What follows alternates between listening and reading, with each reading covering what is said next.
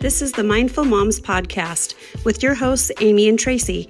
Let us guide you to find more joy in motherhood, connect deeper with Heavenly Father, and drop the shame and guilt so you can live from your beautiful heart. After all, we're all on a mission to become mindful moms.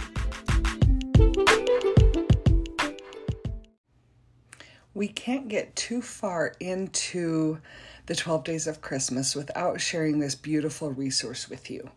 If you use Facebook, go search Take Time for Art.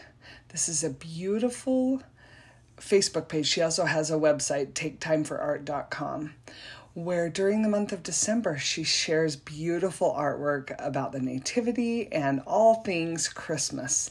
And I have loved using this resource for the past few years. And I jumped on there today to see about um, what she was posting, and she said this, and I just want to read it to you. The Art of Christmas Time. The third Sunday in Advent marks the day for many Christians when they light the candle of joy. This candle is also called the candle, the shepherd's candle, and this week our Advent art series is all about the shepherds.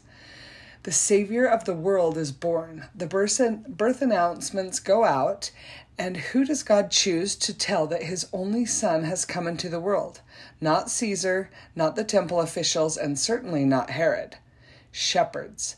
God sends his full contingent of heavenly hosts to tell lowly, honest, believing shepherds. and there were shepherds le- living out in the fields nearby, keeping watch over their flocks at night. An angel of the Lord appeared to them, and the glory of the Lord shone round about them, and they were terrified. But the angel said unto them, Do not be afraid. I bring you good news that will cause great joy to all the people. Today in the town of David, a Savior has been born to you. He is the Messiah, the Lord. She then shares a beautiful piece of artwork by Carl Bloch in 1879 called The Shepherd and the Angels. And I just love this art. So I hope you will go and check it out and um, check out her Facebook page because there are so many beautiful pieces of art that go along with the story of Christmas. She just says, Imagine drifting off to sleep on a cold night in the fields with sheep for company and waking up to Gloria in excelsis Deo. May your Christmas be filled with good surprises.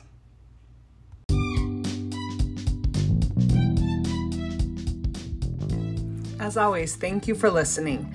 If you've enjoyed what you're hearing or if you'd like to know more about coaching, you can reach out to us at tracychristiansen.co or you can find us on Instagram at Tracy Christensen Coach or Amy C Life Coach. We also have a Facebook group that will be linked in the show notes where you can come and ask your questions and get coaching help.